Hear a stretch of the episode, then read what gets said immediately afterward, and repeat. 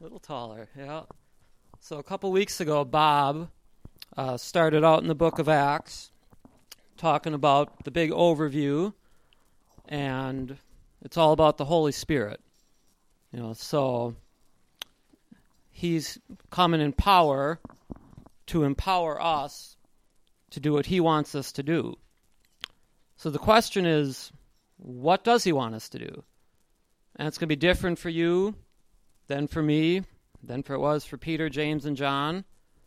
Um, then last week, Paul talked about some of what was going on. You know, the Holy Spirit's at power working, and there was evil spirits, powerful evil spirits working, and that hasn't changed. You know, as you're doing what God calls you to do, there's opposition. You can bank on that. If there's not, you're probably not doing what God wants you to do fully enough. Um, but the Holy Spirit is infinitely more powerful than those evil spirits. They harass, they threaten, they torment, they mess with your mind, mess with your body. But the Holy Spirit's got you. He'll get you where he needs you. So we saw examples of power encounters last week, and they happen. But you know what the main power encounter is in spiritual warfare? How do I stay in a place where I love God, love people around me, and want to do what God calls me to do, and fight against sin with all my might? There's, you know, that's that's the main war that's happening. There are some crazy landmine explosives that go off from time to time, but the main meat and potatoes of spiritual warfare is love God, love your neighbor, stop sinning. You know, so if we can get there, the Holy Spirit's at work in us big time. Um, now today we kind of want to just kind of, we had an overview and a Paul Anderson classic flyover, pick from here, pick from there, pick from there, pick from there message. And now we kind of want to start working our way through the book a little. So kind of the first big theme we hit is the ascension of Jesus. And Jesus really used to be on this earth as a man. And right now he's not. And soon he'll be back. So in the meantime, he's gone. And we kind of got to deal with that. When he was here, he set up his kingdom. You know, he started destroying the works of the devil. He died and rose again, ushered in his kingdom fully, but not in fullness. You know, the fullness of the kingdom has not yet come. It's here already. It has not yet come. So in the meantime, we're living in the kingdom that's ushered in, but it's not here. You know, we still have all this mess around us, all this mess in us, and God doesn't want it like that. He wants to change that, but he's patient. He's waiting. He has a purpose for this in-between time. If it was up to me, there'd be no in-between time. We'd all be fully partying in heaven right now. So last week, Paul said, hey, life ain't a picnic. It's a war. You're absolutely right. And let me put a little slant on that analogy, which came to me at the K F C buffet last week. Um, life is absolutely a war. But I've heard from soldiers who were in Iraq, you know, that's heavy stuff. And you know what they did? Some tough, crazy, intense stuff. And a lot of ping pong and a lot of video games. So we're in a war. I mean, it's thick out there with spiritual warfare. We're not at a picnic, but we do enjoy the mess hall. We do enjoy hanging out with our fellow soldiers and playing ping pong and whatever that might look like in your life. And we know the deep camaraderie of, hey, here's the people I'm in this war with. There's something deep there that's way better than a picnic. So life's no picnic. It's a war, but it's a war we're guaranteed to win. We can't lose. We might get injured horribly bad and sent back to the medic's office for a while, but we cannot lose this war. So that's very encouraging. So while we're waiting for the fullness of the kingdom and we're fighting hard, we're secure. Uh, so why don't we... Got a couple scribes here. I don't know who's all bringing it when, but we got a few things we want to hear. Um, probably, and did I give you the list? Yeah. Good. All right. So why don't you read that first part there? Therefore, when they had come together,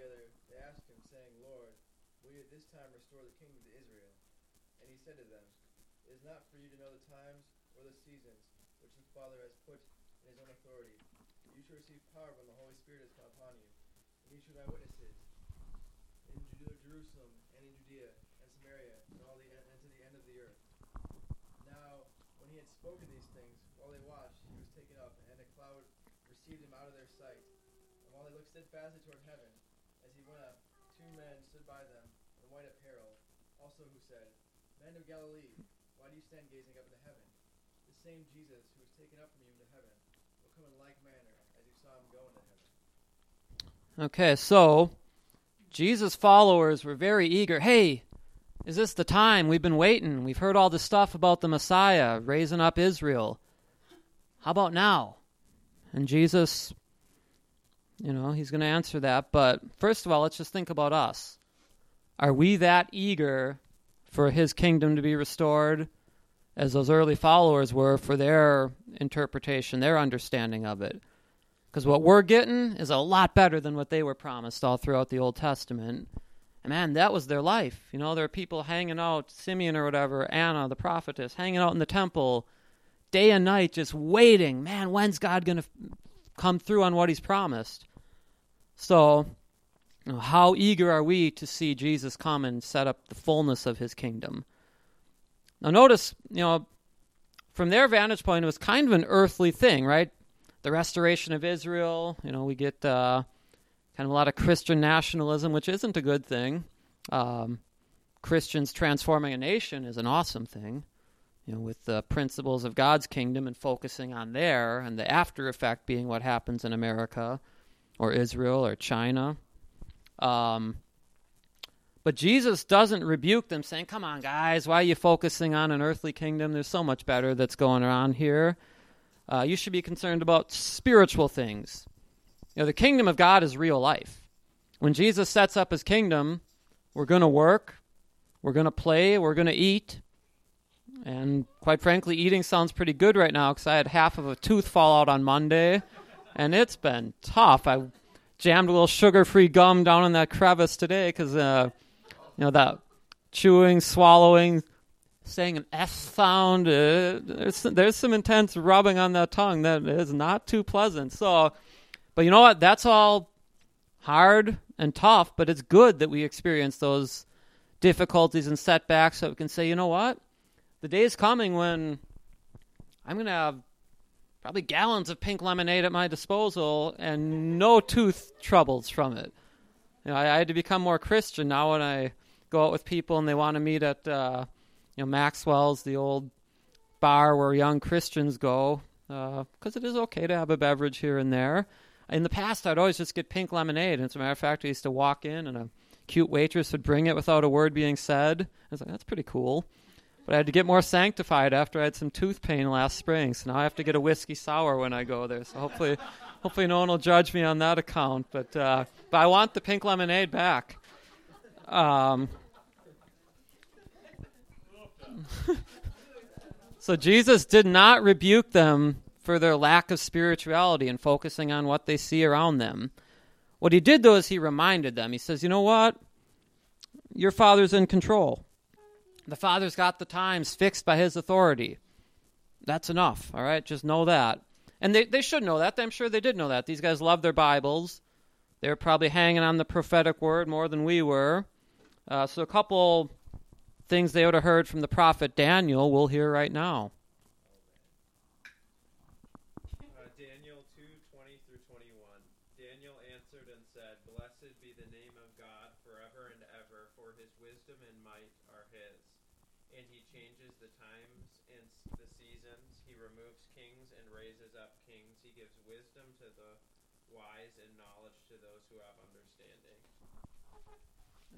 Chapter four as well. Daniel four, thirty-four through thirty-five. And at the end of the time, I, Nebuchadnezzar, lifted my eyes to heaven, and my understanding returned to me, and I blessed the Most High, and praised and honored him who lives forever. For his dominion is an everlasting dominion, and his kingdom is from generation to generation.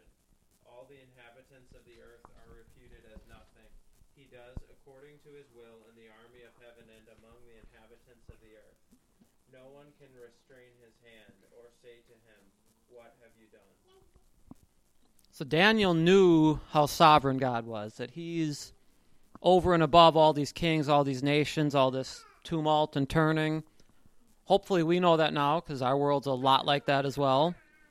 Um, and what that caused Daniel to do, and Nebuchadnezzar, whatever state he happened to be in for the duration of his life, I don't know, but he at least had some glimpses of who God is and how he should respond.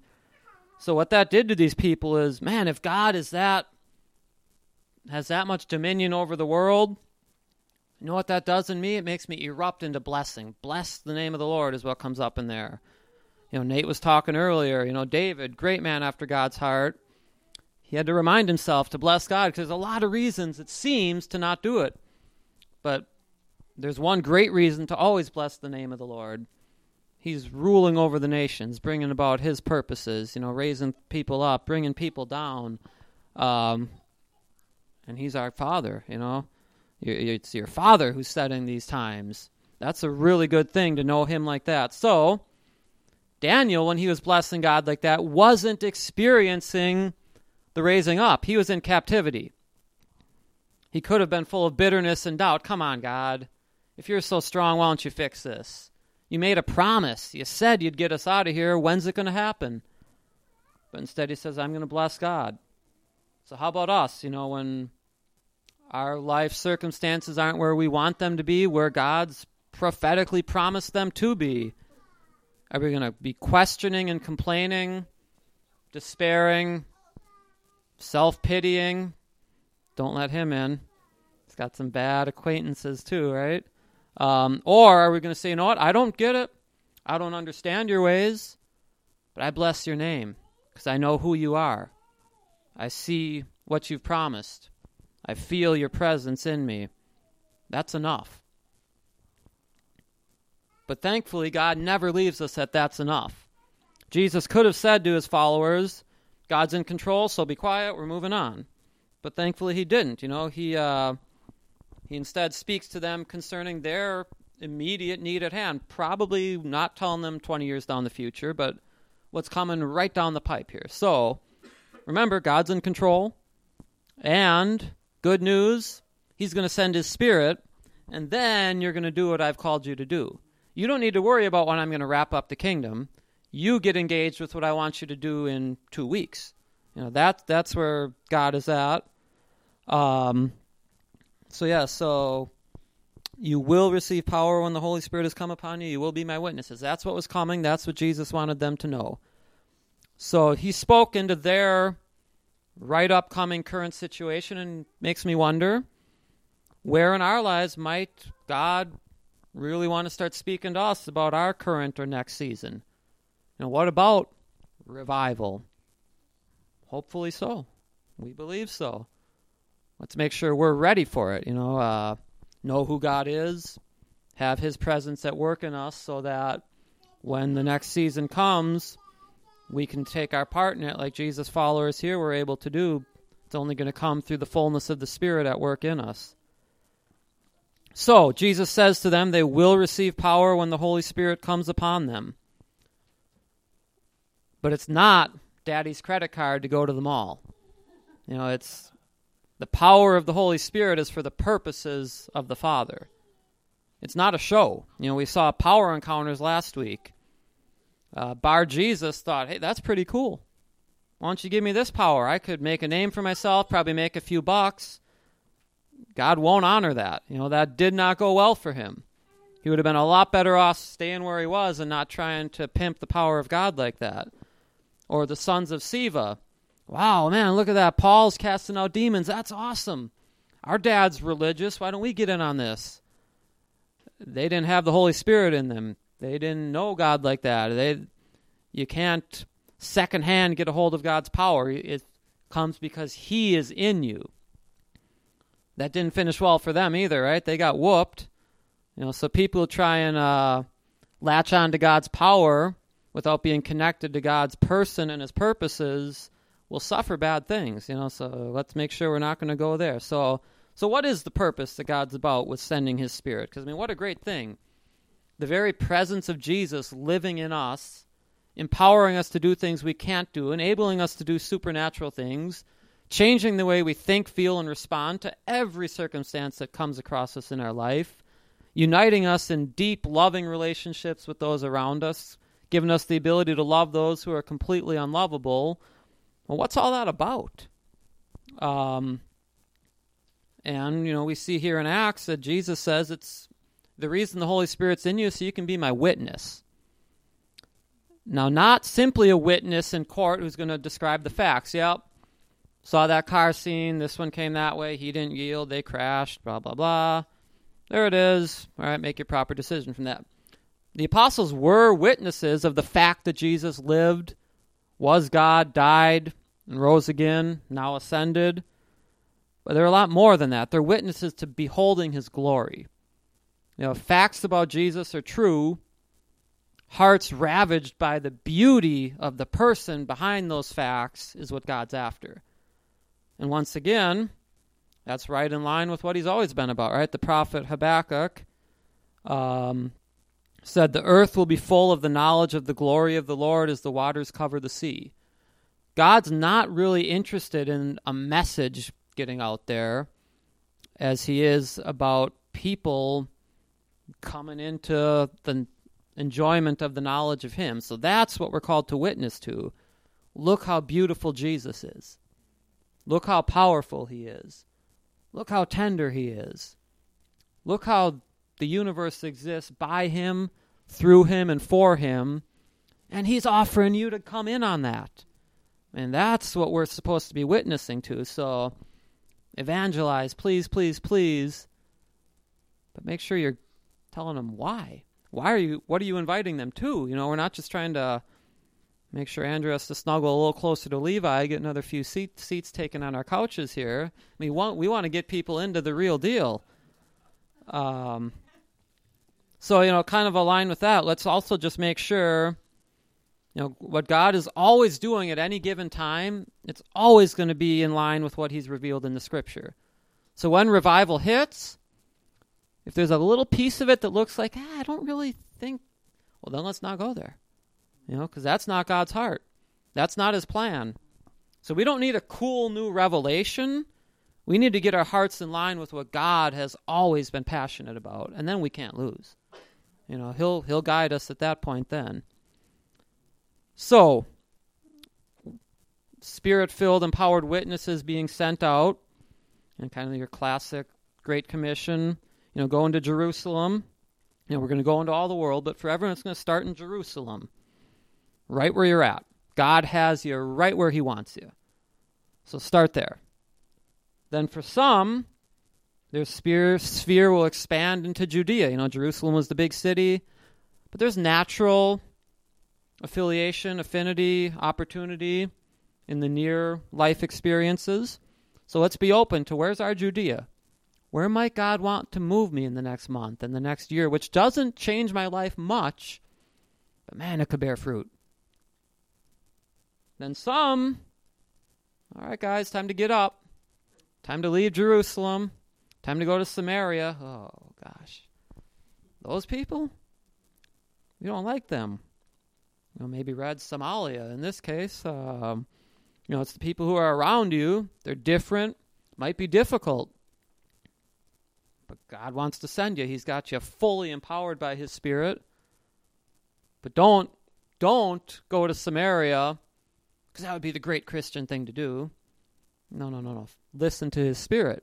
Jerusalem and Judea are great places for us to stay. There's nothing wrong with working your job, coming to church on Sunday, being filled with God's Spirit, and taking the opportunities it gives you here and there. Don't go to the pumpkin patch outreach because, oh, yeah, those those inner city kids, that's my that's Samaria. I'm obligated. God needs me. No, he doesn't. Samaria will come in all of our lives, but let's listen to him for when it's the right time. Because otherwise, you got people attempting things that God's not really in, and yeah, from my experience, that seldom goes well, and that's probably not the way to get those kids into the kingdom and experience the beauty of God. But probably a couple of you should be on that pumpkin outreach, and we'll let God sort that out.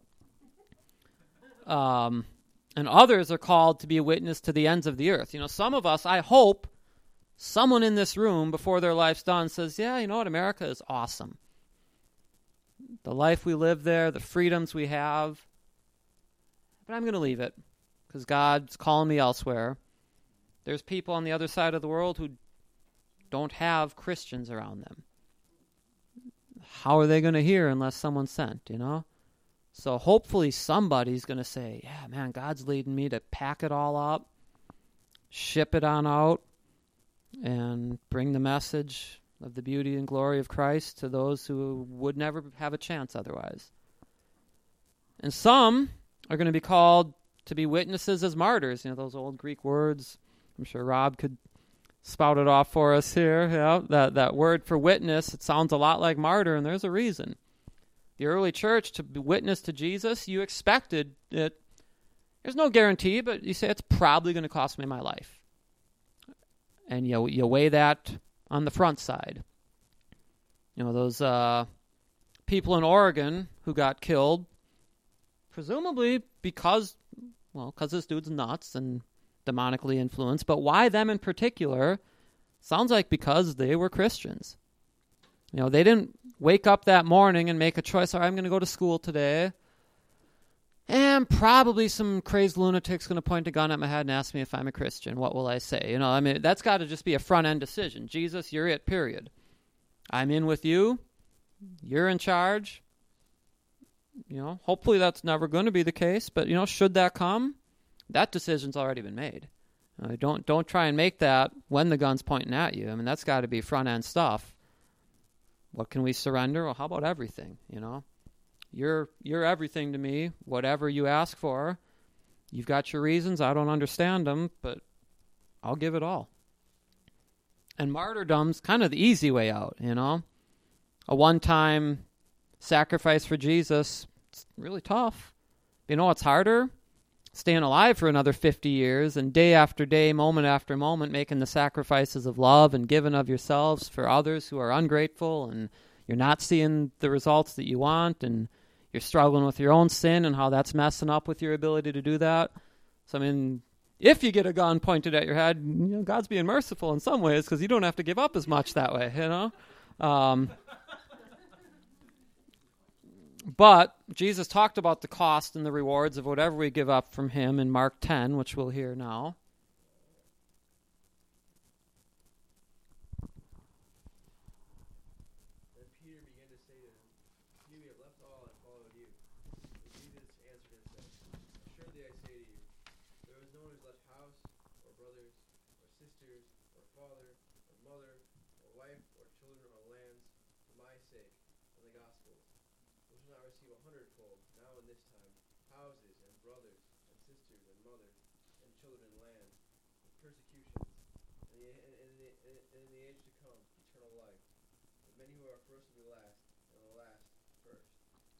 So there's no room for self-pity in suffering for Jesus in the gospel, right? It's part of the deal. He says it's going to come with persecutions. But the reason there's no self-pity is it comes with a whole lot more than that. I mean, you give up houses, land, relationships. You get back not just reward in the age to come. You get so much more now. Think of the relationships that really mean something to you. What are they about? They're probably people you're united with in a cause for God, you know, um, because it, it gets kind of empty otherwise. So we're getting a whole lot now, just the the fellowship of God and doing what he wants us to do, and the fellowship of others, and him looking out for us. You give up, you know, whatever, and you follow God, and then boom, that next physical need you have, he provides it, you know. I prayed Wednesday for a blender because of my tooth situation. It's like, oh, this eating's for the birds. You know, if I could just get some berries and bananas and whatnot mashed up, that'd be kind of fun, enjoyable. I don't know. We'll see. So I'd, I'd like a blender. And sure enough, by the end of the night, I had not just one blender, but also a borrowed blender of a really nice one, which I then returned. Um, so God's looking out for us. Um, he's given us plenty now. and in the age to come eternal life. And we get the real deal. Whatever we give up, however hard our lot in life might be, the kingdom's coming. The king's coming. It's going to be awesome. It's guaranteed. Um, now these witnesses, you know, like Peter and John and the guys, you know, that, that one time they're with Jesus and they're kind of like, oh yeah, well, we'll do this. And, uh, well, what, what, what about him? You know, and Jesus is like, hey, if John, I want him alive until I come back. What's that to you? You know, um, too often I think we get in the place like, well, here's the way I'm doing it. Why not you? Because God's bigger than that, you know. Not everyone needs to be a witness the way you think it should be done.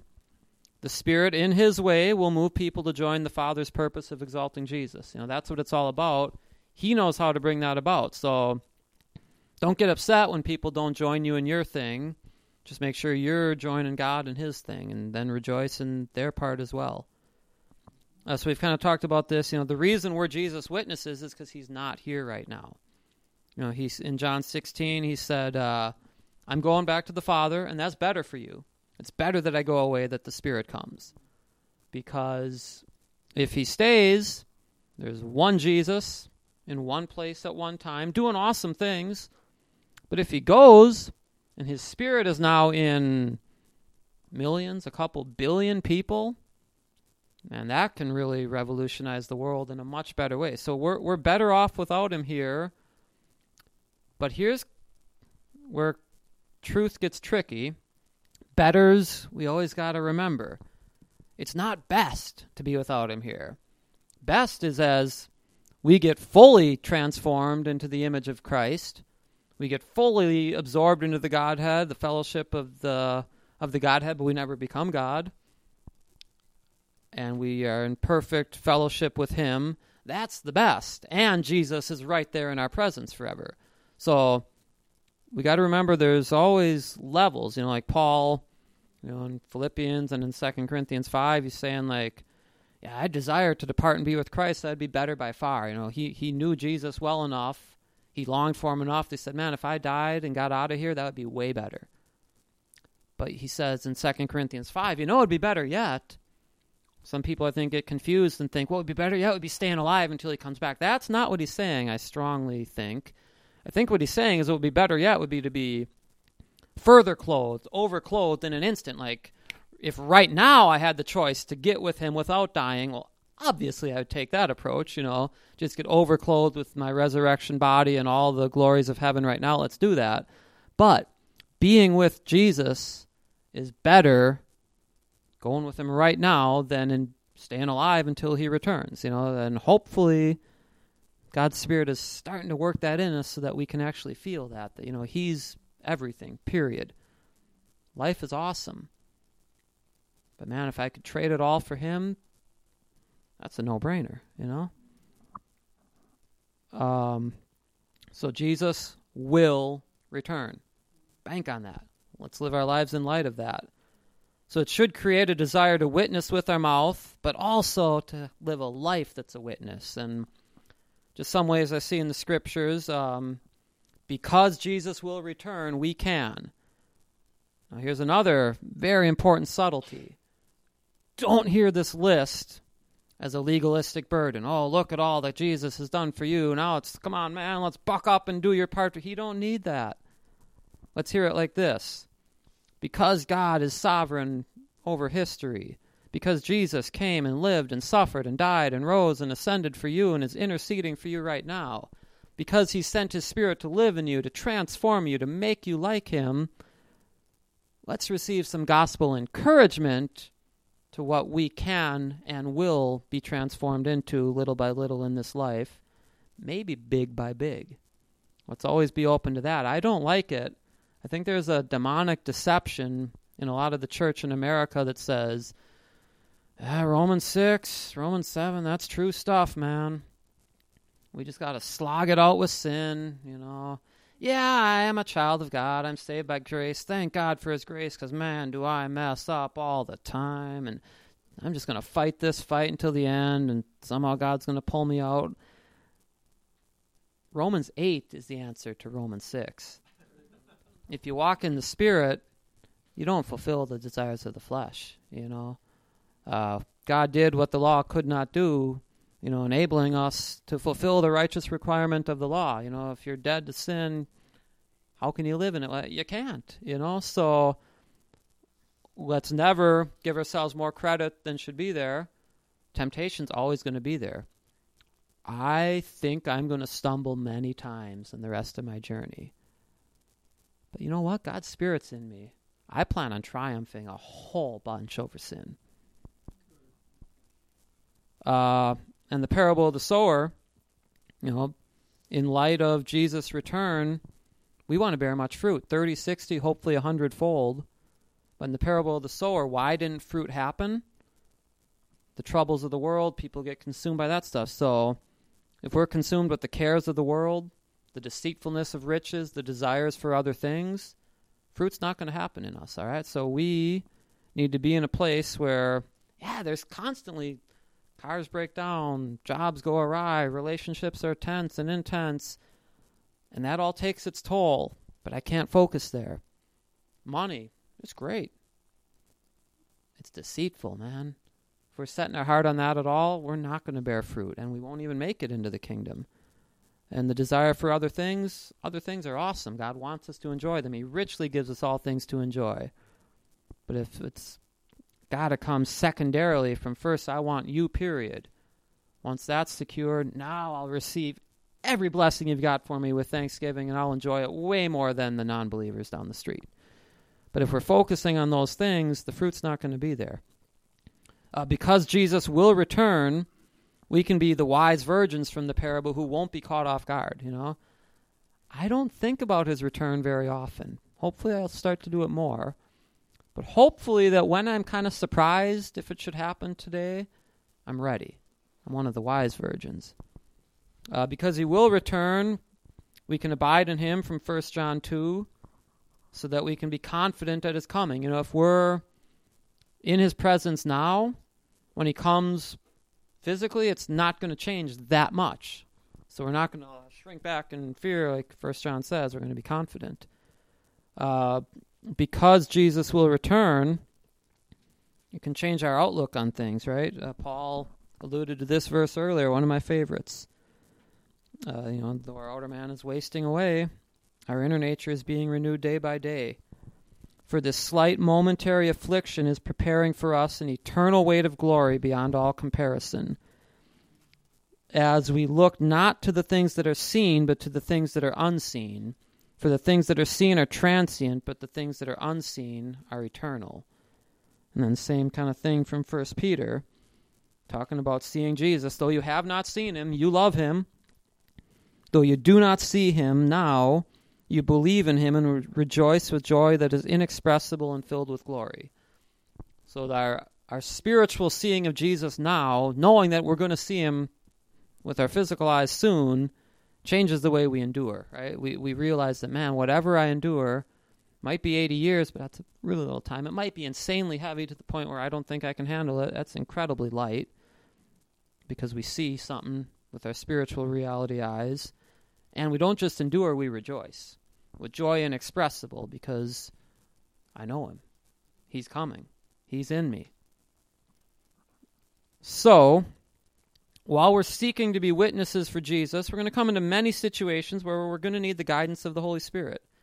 Jesus' first followers ran right into this after he left. They realized, hey, Judas Iscariot was an apostle.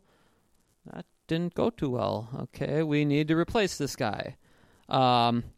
How did they come to the realization? Um, maybe if you guys quickly read that last part of Acts, and I'll wrap it up in about two minutes.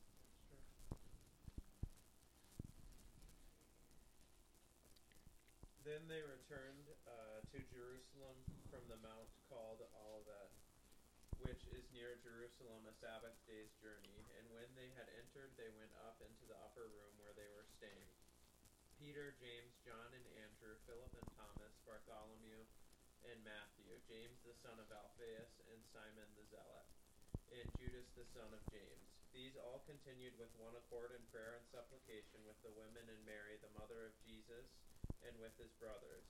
And in the midst of, and in those days, uh, Peter stood up in the midst of the disciples, altogether the number of names was was about one hundred twenty and said, Men and brethren, this scripture had to be fulfilled, which the Holy Spirit spoke before by the mouth of David concerning Judas, who became a guide to those who arrested Jesus. For he was numbered with us and obtained a part in this ministry.